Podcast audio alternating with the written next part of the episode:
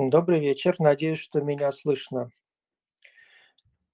Если слышно, то напишите в чат просто «да» кто-нибудь, чтобы я знал, что все работает.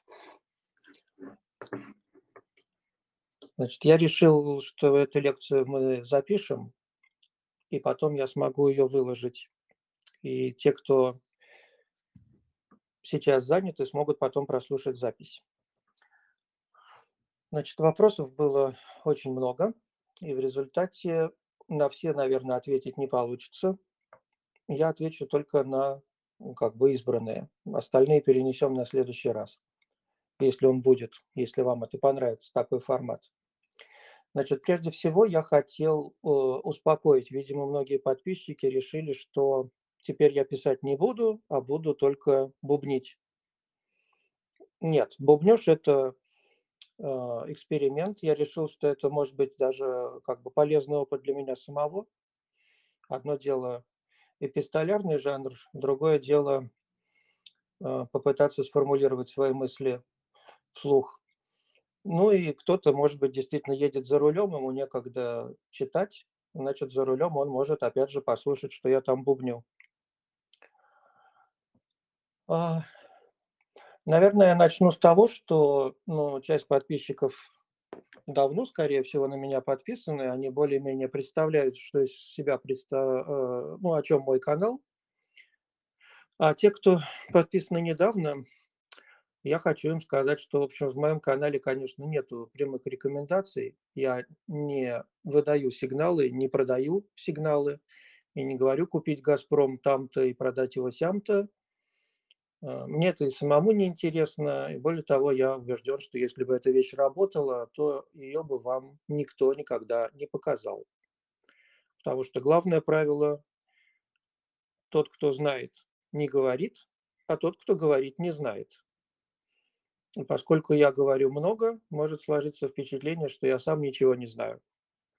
Но э, я пишу и говорю потому что мне так легче самому э, формулировать мысли для управления моим личным портфелем.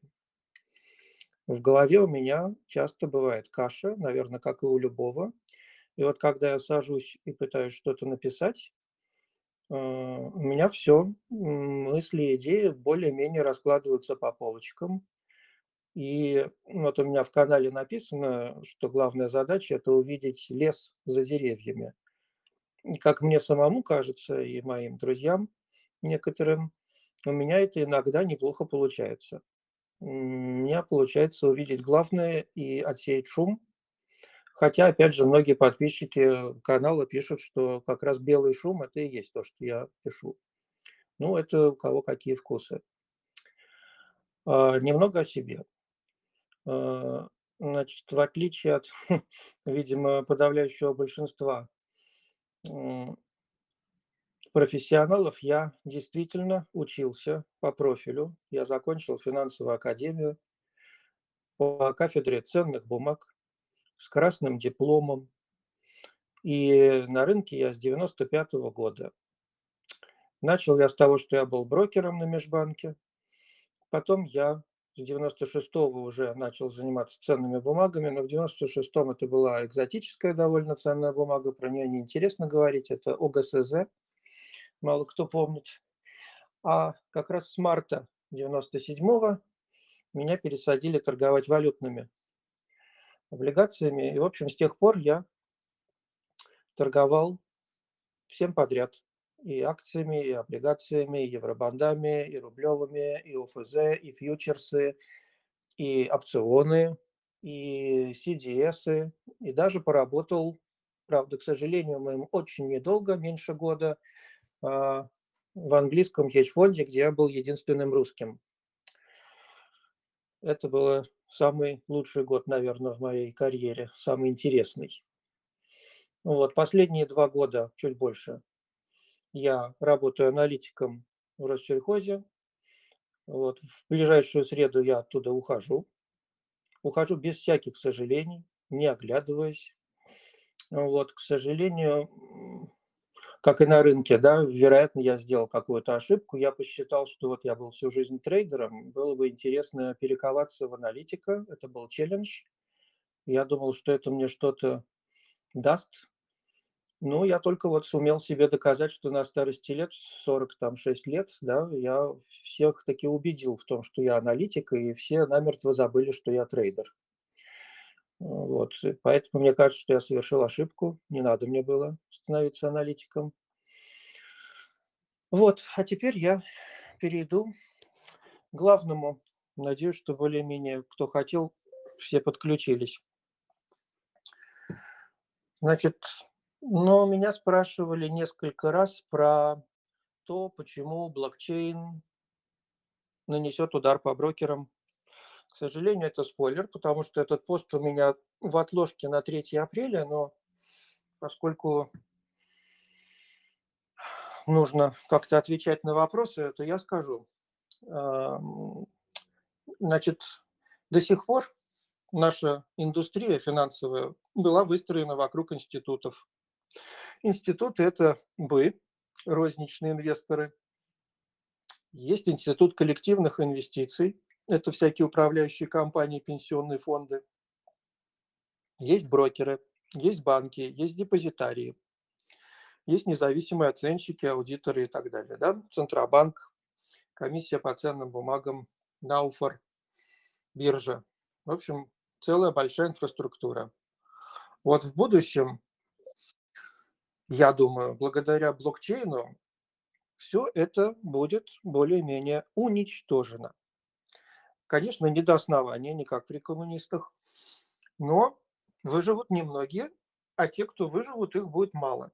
Например, поскольку я до сих пор еще работаю у брокеров, то я, наверное, про них и скажу.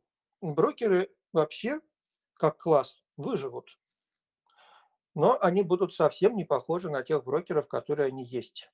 Они сами себя не узнают. Почему? потому что будущая инфраструктура, она будет выстроена не вокруг институтов, а вокруг инструментов. Если попробовать на кухонном уровне, да, объяснить, вот э, у меня счет открыт в открытии брокер, допустим, а у вас у Тинькова. Я хочу купить Лукойл, а вы хотите продать Лукойл. Я подаю заявку через открытие, купить, вы подаете заявку через Тинькофф купить. Таких заявок вообще много.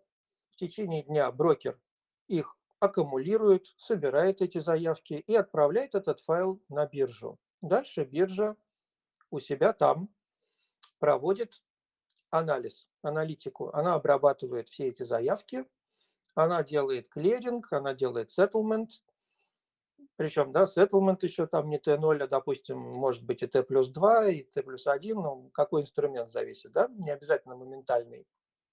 И смысл в том, что у открытия брокер своя компьютерная система, а у Тинькова своя компьютерная система.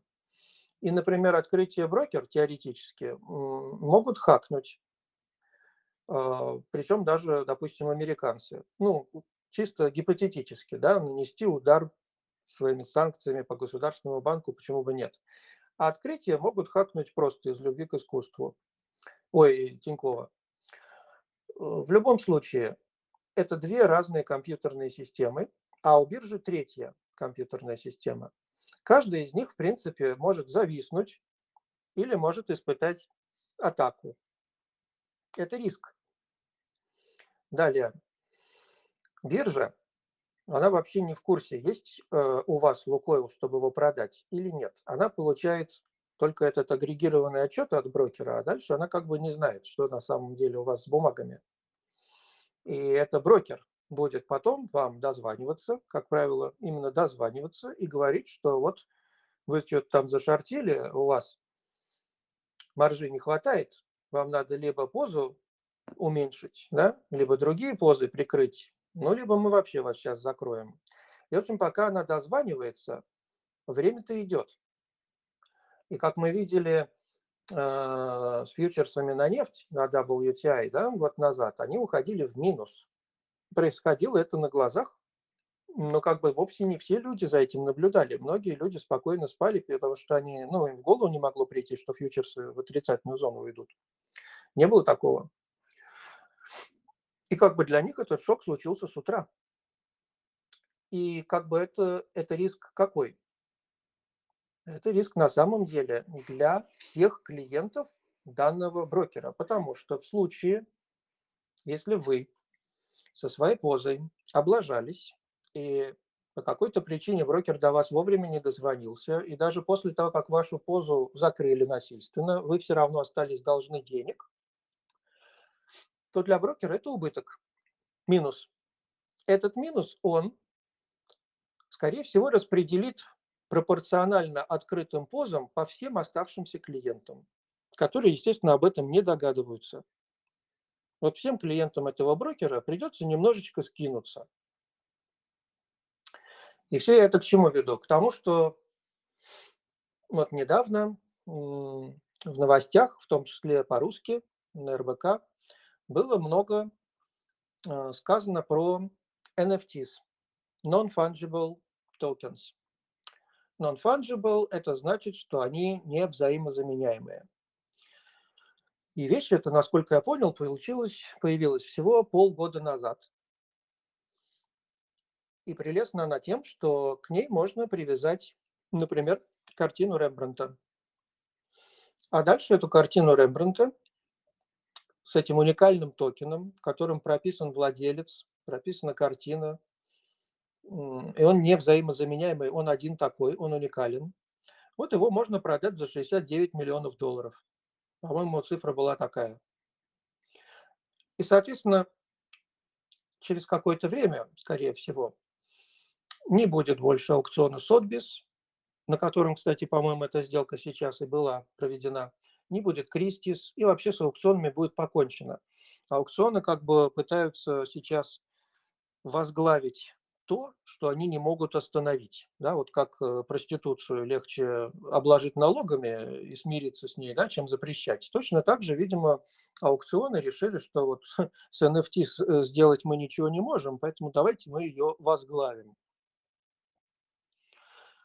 Но конец-то один, на мой взгляд. Никаких аукционов, конечно, не будет, потому что э, вот через аукционы выяснилось, да, что там, по-моему, Вексельберг обходил санкции, какие-то картины то ли покупал, то ли продавал. В общем, короче, он воспользовался тем, что аукционные дома не раскрывают покупателей и продавцов и обходил санкции таким образом. Да? Но вот в случае с NFT это ничего будет невозможно сделать. Более того, вас больше не волнует провинанс картины, вы больше не волнуетесь, что этот Рембрандт поддельный, потому что с NFT с его э, история известна. Его владельцы все записаны. Шансов его подделать и продать очень сложно. Ну или невозможно. Вот и вас не кинут с деньгами, потому что settlement будет не на Т плюс 2, он будет немедленный. А теперь просто представим, что вот как бы всего полгода да, появился, NFTs появились, допустим, полгода назад, и уже состоялись торги и на Кристис, и на Сотбис, и там, и там. Это заняло полгода. Теперь предположим, что мы а, оцифровали акции Лукойла мы сделали не NFTs, не то, чтобы они были незаменяемые, они, они будут обычные, заменяемые вполне, потому что акция Лукойла – это не Рембрандт. Но мы превратим эту акцию, так сказать, в товар. В товар. И в таком случае нам не нужен больше открытие брокер. Нам не нужен больше Тиньков брокер. И и биржа нам вообще-то не нужна, потому что, нет, ну хорошо, нам нужна одна какая-то глобальная биржа, да, которая будет сетлить эти сделки. И, может быть, даже нам нужен будет, допустим, Тиньков брокер, потому что на нем будут макетмейкеры по Лукойлу. Все-таки макетмейкеры, они нам нужны. Вот. Ну вот уже открытие это не нужно, и все остальные тоже не нужны. Брокеров будет мало. Комиссию за брокерство они больше получать, видимо, не будут. Я не знаю, как они будут зарабатывать а мы будем торговать токенами, привязанными к Лукойлу, к, к чему угодно, к нефти, к Норникелю. В общем, на что как бы гораст фантазия гораздо. Вот. И вот это такой светлый новый мир, в котором мы получаем надежность расчетов, не будет больше никаких шартов э, с геймстопом, когда зашортили там в пять раз больше акций, чем их в природе есть. Это невозможно. Мы получаем полную надежность контрагента, а поскольку мы получили полную надежность контрагента, то нагрузка на капитал брокера серьезно уменьшается. Ему больше не нужен такой огромный капитал. Он может больше бабла пустить, э, ну, я не знаю, на инфраструктуру, на что угодно. Потому что вот сейчас вы уже слышали, да, что Робин Худ пришлось привлекать срочно там с рынка миллиард э, долларов или больше, я уже не помню. А, вот именно потому, что вот эта волатильность с GameStop, она привела к нехватке капитала. Вот этого ничего не будет. Все будет хорошо с капиталом у Робин Гуда. И как бы сплошные плюсы. Для кого? Плюсы для того, кто берет на себя риск. Для трейдера, для риск-тейкера, для меня и для вас для пенсионного фонда, для управляющей компании. Падают издержки, растет доход, э, это, надежность и так далее. И не Т плюс 2, а все будет Т0. А, ну а кто будет пострадавший? Те, кто предоставляют доступ на рынок, то есть брокеры. Вот. Значит, э, поехали дальше. С этим достаточно. А, какой плюс, как мне кажется, да, в моем канале вообще? Но опять же, кто-то из подписчиков написал, что он тратит кучу времени на чтение моей бредятины. Вот мне кажется, что я на самом деле для вас время экономлю. Вы все чем-то заняты, работаете, я надеюсь. Кто-то, я не знаю, стоматолог, с 7 до 7 зубы сверлит, кто-то, в общем, все люди заняты своими непосредственными там, профессиональными обязанностями, вовсе не связанными с рынком. И вот есть такой я. Я за 25 лет, как ни странно, не то чтобы не утратил, а наоборот увеличил свой интерес к рынкам. Я все равно постоянно все читаю. И Мало того, что я постоянно читаю, я читаю не все. Я знаю, где читать, потому что за эти десятилетия я как бы все-таки выучил этот сериал и привык к главным действующим лицам, которые мне нравятся, а не которые нравятся, ну, там, допустим, CNBC. Вот. И э, даже я и заплату стал их читать и так далее. И, в общем, я постоянно пытаюсь черпать какие-то новые мысли потому что мир действительно сильно меняется.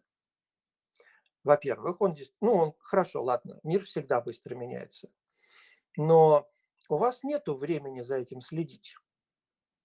И вы не знаете, кому надо доверять, а кому нет. И вот появляюсь я. Я вам не скажу, когда купить «Газпром» и когда продать доллар-рубль. Но я могу э, сориентировать вообще, что происходит в мире. И у меня очень критический ум. Так уж случилось. Я стараюсь развивать в себе аналитические способности. Даже не будучи да, вот аналитиком, а будучи трейдером, может, я не самый хороший трейдер, вот, но я сам пытаюсь накачать, прокачать там свои мозги и что-то анализировать. Для того, чтобы анализировать, нужно очень много читать. А я умудряюсь читать не только про финансы, я как бы читаю вообще запоем и много и всего.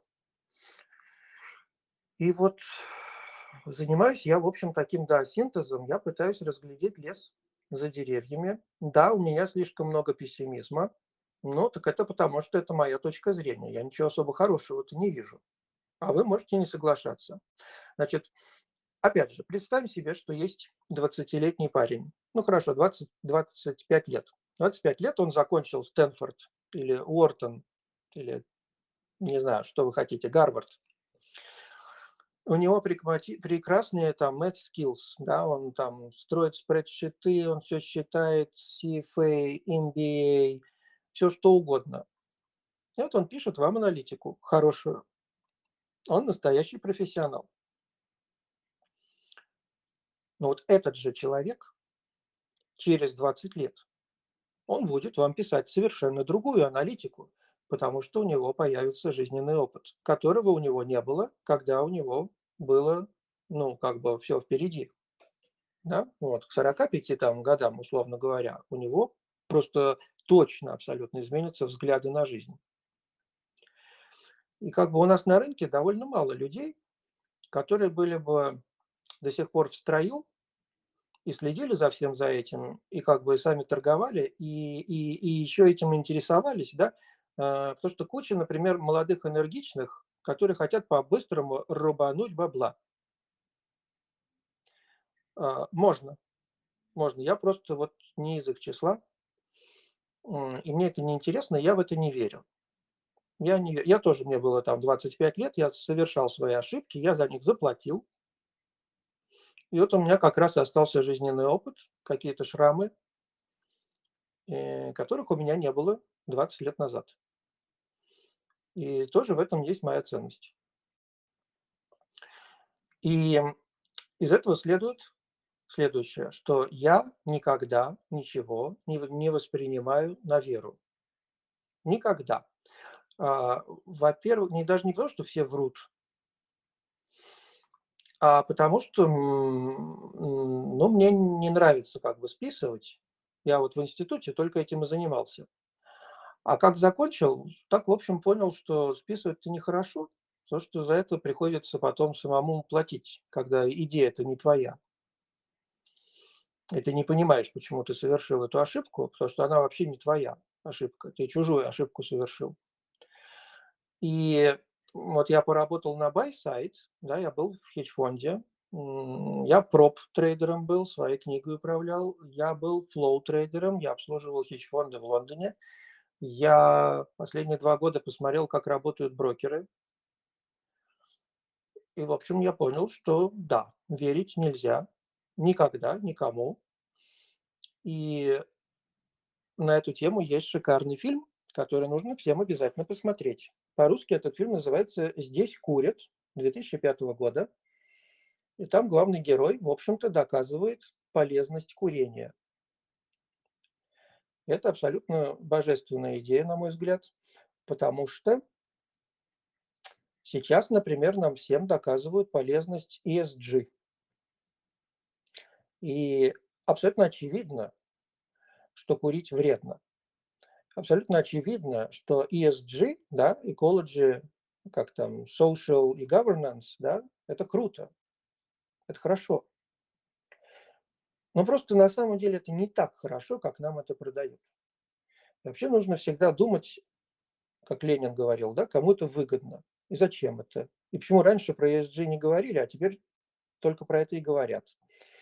И вот мой бывший начальник, можно сказать, мой учитель, он очень забавно, на мой взгляд, сформулировал, что раньше всем э, парили ИСЖ, да, инвестиционное страхование жизни, а теперь всем парят ESG. И, в общем, лишь бы парить на самом деле. Как это и прекрасно исполнено э, актером Мэтью МакКонахи, когда он обучает Ди Каприо в фильме «Волк с Уолл-стрит», по-моему, называется. Что, в общем, главное, чтобы клиент не обкэшился, чтобы он всегда был в игре и никогда не забирал наличные домой.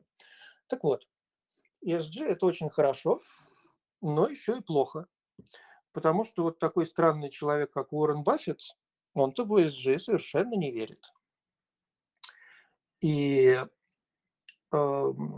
что он сказал? Он по этому поводу там сказал, что, по-моему, у меня в э, Беркшайр Хэсэвэй э, не хватает штата, чтобы вот следить и заниматься этой отчетностью по ESG. Мы как-то по старинке тупо выбираем самые прибыльные и эффективные компании. Ну, такой вот он старый, глупый, ничего не понимающий человек, который просто тупо покупает эффективные, прибыльные компании и плюет таки на на харассмент, да, на, на гендерное неравенство. А экология там, кстати, совершенно не на первом месте.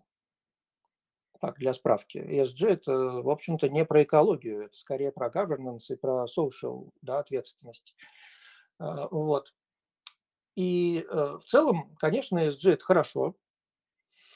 И это действительно, наверное, страховка ESG – это страховка от будущих потрясений, от того, что коллектив на заводе вдруг станет на рога, разнесет нафиг станки, потому что им там кондиционеров не выделили, да, и жара в цехе, или женщины восстанут, что их там хлопают по разным местам. Ну или экологическая катастрофа, как случилось да, с Норникелем. В целом ESG – это страховка, но страховка же стоит денег, она не бесплатная. И поскольку ESG здорово уже отпеформили, не стоит забывать о том, особенно если вы долгосрочный инвестор, а не по-быстрому срубить, что от точки входа вообще зависит практически весь ваш перформанс.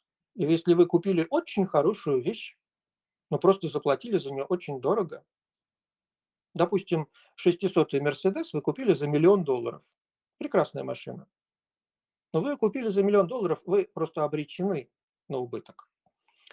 ESG э, это примерно так же во многом. Если вы купили эту компанию, которая уже очень здорово отпеформила, то это ошибка. Лучше -то купить компанию, которая по старинке прибыль зарабатывает здесь и сейчас. Потому что, в общем, есть вот эти правила торговли Боба Фаррелла, есть mean revert, да, никто это не отменял. И, в общем, те, кто сейчас весело и с энтузиазмом улучшают планету, беспокоятся о потеплении, слушают Грету Гутенберг или как там ее зовут, и покупают ESG, они могут быть очень разочарованы, точно так же, как были разочарованы люди, купившие ИСЖ. Потому что, в принципе, это и есть одно и то же. Одно и то же. Вы покупаете хорошую вещь, просто очень дорого.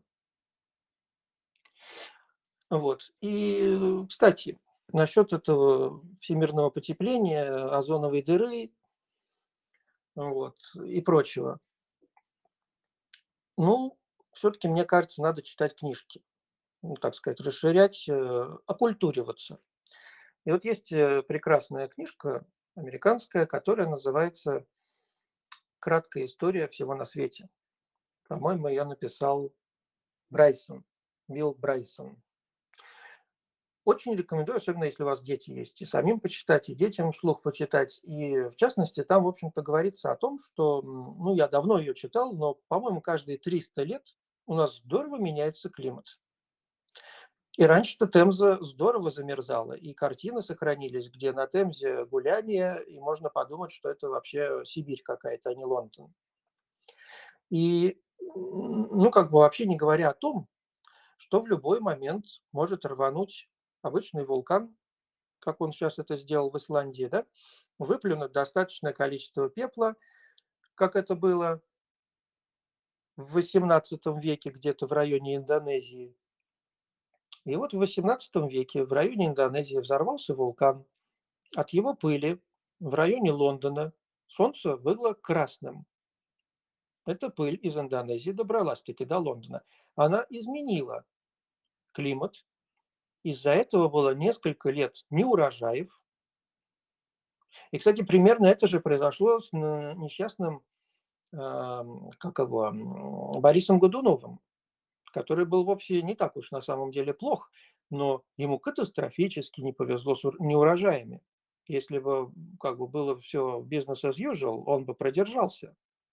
Он не был таким уж плохим. Человеку просто не повезло с климатом с, э, жрать было нечего. Вот. Я не уверен, что в тот раз это было вызвано вулканом, но вот в случае с Индонезией и Лондоном это я точно помню. Во всей Европе был голод.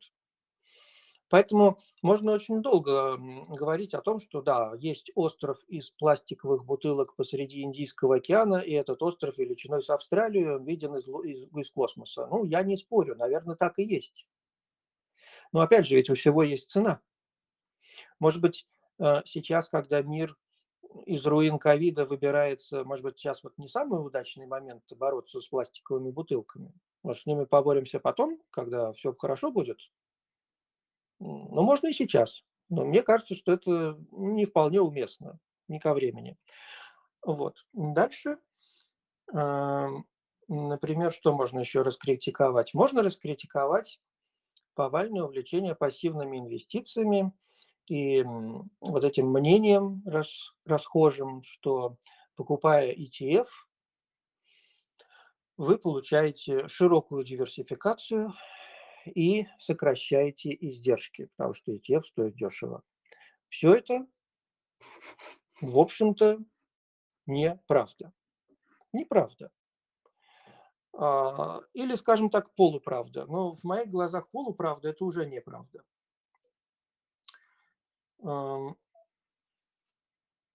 Эта тема довольно все-таки сложная, как бы с голоса описать не очень получается, но смысл вот в чем. Опять же, мы вспоминаем, кому это выгодно. Вот кому выгодно сделать новый ETF на что-то, на, на, на что ETF, на, на облачные технологии, да? или ETF на вот это вот «оставайтесь дома», то есть вот акции компаний, которые помогают нам сидеть дома. Продают дрели там, чтобы мы не выходили, а занимались ремонтом во время ковида, ну и вот прочее, все там барахло, суп этот, да, из пакетиков. Вот. Или ETF на акции наоборот. Ковид закончился, все полетели в Турцию. Такие тоже есть. В общем, куча. Так вот, я вам хочу сказать, что ETF, получаются, появляются не потому, что это вам выгодно, а потому что управляющей компании кушать хочется. Потому что комиссии вообще имеют свойство уменьшаться со временем всегда и на все. Капитализм, он вообще про падение цен. Капитализм про конкуренцию. Победит тот, кто при одинаковом качестве сделает продукт дешевле. Поэтому капитализм, он как бы про дефляцию, про падение цен, про конкуренцию ну, в идеале. И поскольку на финансовом рынке идет жесткая конкуренция всегда, давайте представим картину. Управляющая компания хорошая, но не очень большая, не лидер. И там сидят какие-то люди в бэк-офисе, которые не видят солнечного света по два дня. Вот. Шибко умные, с компьютерами. Но редко моются, потому что дома не бывают. А, и вот эти люди решают сделать индекс ну, к примеру, индекс на что? На ESG, естественно. Почему бы и нет? На ESG. Ну, с какой-нибудь поправкой, чтобы это был не точный клон, да, вот этих всех индексов, а чтобы в нем была какая-то изюминка, вот, и ESG там плюс что-то. Вот. Э, чтобы топ-менеджеры компаний, которые входят в этот ESG, вот, чтобы у них у всех были кошки обязательно. И вот они собирают 100 акций. Дальше они на своих компьютерах смотрят бета-корреляцию. То есть они смотрят, например, на 5 лет назад backtest, чтобы эти акции э, показали волатильность меньше, чем индекс, а перформанс, чтобы был лучше, чем у индекса. Вот. Больше пяти лет это никому нафиг не надо потому что у людей короткая память, и как бы 5 лет считается, что это вот ваш предел. После этого они приходят к своему управляющему директору, показывают ему 100 акций, управляющий директор их смотрит и говорит, вот эти 100 акций, это, конечно, хорошо, но последние 10 в списке, они нам нафиг не нужны, потому что в них маленький оборот маленькая плохая ликвидность. И поэтому их надо выкинуть. Потому что если мы их не выкинем, то с этим неликвидом этот фонд, который вы сейчас пытаетесь создать и продать, индекс, да, ну индекс это и есть фонд, ETF, он не может принципе привлечь там больше, чем, допустим, 100 миллионов долларов. Потому что 10 акций в нем не ликвидны. И вот давайте мы от них избавимся, потому что за 100 миллионов долларов нам нет смысла делать а, этот фонд, он не окупится. Я вам зарплату не смогу заплатить. Нам нужно, чтобы в фонде было минимум, минимум SCA, да, ну, Assets Under Management или там стоимость чистых активов, чтобы было минимум 250. Вот это вот break-even, я тогда смогу вам бонус заплатить. Все, эти люди возвращаются назад в свой погреб, убирают нафиг 10 акций. И что они делают? Они вставляют туда тупо Facebook, Amazon, Exxon и все. И абсолютно неважно, какая тематика у этого ETF. В любом ETF обязательно будет Facebook или Amazon, или Microsoft, или вот кто-то. Почему? Потому что там есть ликвидность. Эти акции туда попадают тупо из-за ликвидности, абсолютно никак не связано с названием ETF. И вот отсюда мы получаем что? Если в любом ETF всегда больше всего Facebook, значит уже нет никакой диверсификации. Вот почему Facebook 10 лет прет, я условно говорю Facebook, да, вы можете сказать Amazon, там что угодно, а Apple, э, Microsoft, он прет и прет, прет и прет. Почему? Потому что все шлепают новые ETF, ETF привлекают новое бабло, и в каждом ETF есть Apple. И каждый ETF покупает сразу же Apple. И Apple идет наверх, наверх, наверх. Это называется диверсификация? Нет. Это называется концентрация риска. Высокая. Так мы значит, развеяли вот этот миф о том, что ETF – это диверсификация. А насчет того, что это дешево, тут как бы можно тоже долго рассуждать, но самое простое, почему это нифига не дешево, а, это потому, что человек, точнее робот, который отвечает за композицию ETF, он же следует за индексом, который они сами же себе и изобрели. И чтобы точно следовать за этим индексом, ETF должен быть fully invested, всегда полностью под завязочку инвестирован, потому что иначе он, он, его перформанс будет, естественно, сильно отличаться, чем если у него там кэш, то его performance отличается от индекса, ему это нафиг не надо, он должен следовать за ним. Так вот, поскольку пассивные инвестиции в целом превысили активные по AUM, да, по Assets Under Management, значит, что мы имеем? Мы имеем, что на рынке вообще-то bid а нету. Когда рынок начинает падать, раньше, в прошлом, люди, у которых часть портфеля была в кэше, начинали что-то покупать на падении. Но сейчас на рынке доминируют пассивные вот эти ETF, а они полностью инвестированы. У них денег нет. Более того, у них начинаются redemptions, им приходится продавать на падении. И вот поэтому в прошлом марте, год назад, да, вы все читали, что это самое там, оно не самое глубокое, да, всего каких-то 35% ха-ха, но зато это было самое резкое в истории падения. Беда не было. Никогда рынок не падал так быстро, так сильно. Именно поэтому. Значит, хотя бы даже из-за этой причины. ETF это что, это дешево? Ну, я бы не сказал. Ну, есть и другие причины, почему на самом деле ETF э, не так дешево, как это кажется, глядя на комиссию. Перейдем к следующему. Что еще можно раскритиковать? Вот тут спрашивали про Суэцкий канал. Ну, если меня, если бы я сейчас был не аналитиком, да, а обычным трейдером на деске, я бы, конечно, как трейдер сказал, что это фигня, которой стоит воспользоваться. И если, допустим, на кризисе, да, на этом танкере, застрявшем в Советском канале, там нефть э, улетела слишком сильно, да, ну, значит, этим стоит воспользоваться, чтобы ее продать. Ну, потому что очевидно, что рано или поздно они этот танкер, конечно, откопают и выкинут оттуда. Но это на поверхности. А есть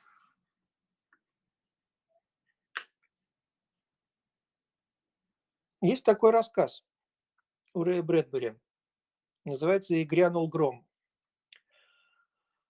Там машина времени, и вас посылают в прошлое, где вы можете охотиться на бронтозавров, Главное не наследить.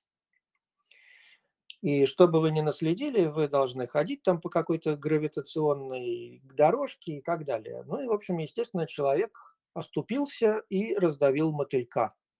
Ну и в рассказе показано, какие катастрофические последствия произошли на Земле, потому что он, не знаю, 10 миллионов лет назад раздавил мотылька.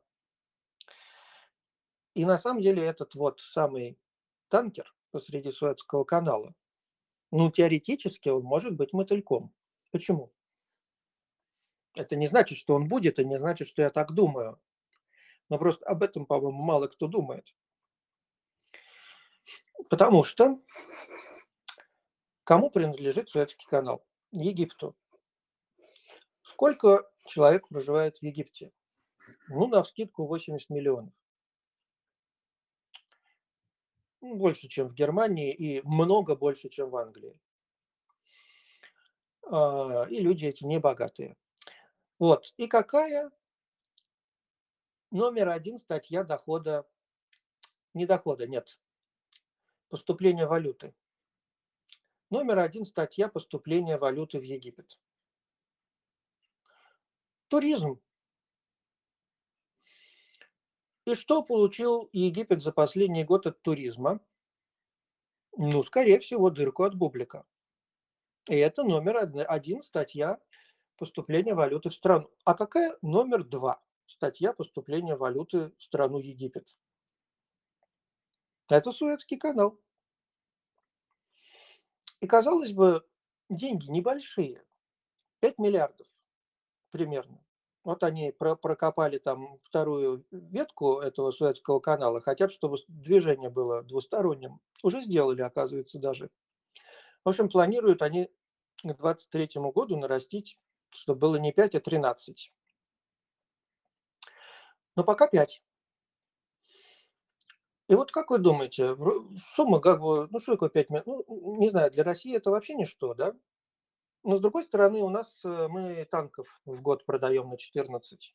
Да, все-таки 5 на фоне нашего ВПК, который сильно экспортирует оружие, ну, тоже уже считаются деньги. Для Египта, я думаю, это гораздо большие деньги, чем для России. И вот в чем проблема. Если вы вспомните, что было 10 лет назад в Египте. Была арабская весна. Арабская весна началась в Тунисе. Там какой-то мужик себя сжег. И почему-то из Туниса эта вещь быстро перекинулась на все соседние страны, на Северную Африку, да, и на Ближний Восток. И, в общем, загорелась настоящая вот эта арабская весна – этот покойник, как его звали, забыл, американец, все, говорил что Путину приготовиться, что она у нас тоже загорится, что там началась по нам ударить. Но правда на самом деле ровно обратная. А, правда заключалась в том, вот я не знаю, помните вы или нет, но в 2010 году в Москве были пожары, горели торфяники. Я это помню очень хорошо потому что из-за этого я ускорил свой переезд за город. И дышать было нечем, все заволокло дымом, и в результате у нас был крутейший неурожай. И мы не продали зерно в Египет. Россия не продала зерно в Египет, а мы номер один экспортер в мире. Вообще на рынке зерна есть несколько крупных игроков. Это мы, Украина, ну, не в таком порядке, как я называю, а в целом. Мы, Украина, США, Канада и, по-моему, Австралия. Все. Вот все остальные, они, конечно, там зерно делают, но их, в общем, не видно в лупу. А мы номер один. Мы не продали, и из-за нас загорелась эта арабская весна. И почему она произошла? Потому что подорожала еда. И когда у тебя бедное население, а еда вдруг дорожает, ситуация немножко выходит из, из-под контроля. И вот мы что сейчас имеем? Мы сейчас имеем подорожание еды, да? Наше министерство любимое э, эконом-развития, да, вводит пошлины на экспорт зерна, не знаю, масла, э, сахара, чего угодно, вот, чтобы сдержать у нас внутренний рост цен, чтобы мы не продавали ничего за бугор. И э, вот я и хочу подумать э, и сказать, а что происходит тогда в Египте? Мы опять перестаем продавать. А у них накрылся Суэцкий канал, который приносит 5 миллиардов в год. Ну хорошо, он, конечно, год не будет э, стоять, да, его быстро откопают, но это убыток.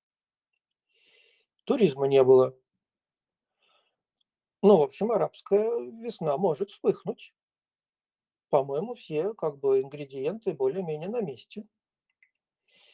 А дальше кто-то вот в канале мне задал вопрос, что я часто пишу про золото, как я его люблю, и редко пишу про золото добытчиков. Ну, справедливое замечание. Ну, просто я считаю, что это две абсолютно разные вещи, не связанные между собой. И вот это как раз пример, а, он же перед вами. Значит, цены на пшеницу, на масло, на сахар сильно выросли. Так? Так. Кто должен быть главным бенефициаром этого у нас в стране? Конечно, Росагро. По-моему, это единственная наша да, сельскохозяйственная крупная компания, которая торгуется. И она таки делает и масло, и сахар, и зерно. Но так она ничего не выиграет. Она выиграла в прошлом году. И вот поделится с нами, наверное, да, с щедрыми дивидендами, так это же будет один раз. Потому что потому что Росагро сократит посевные и будет теперь производить меньше зерна, потому что ей запретили, ему запретили его экспортировать.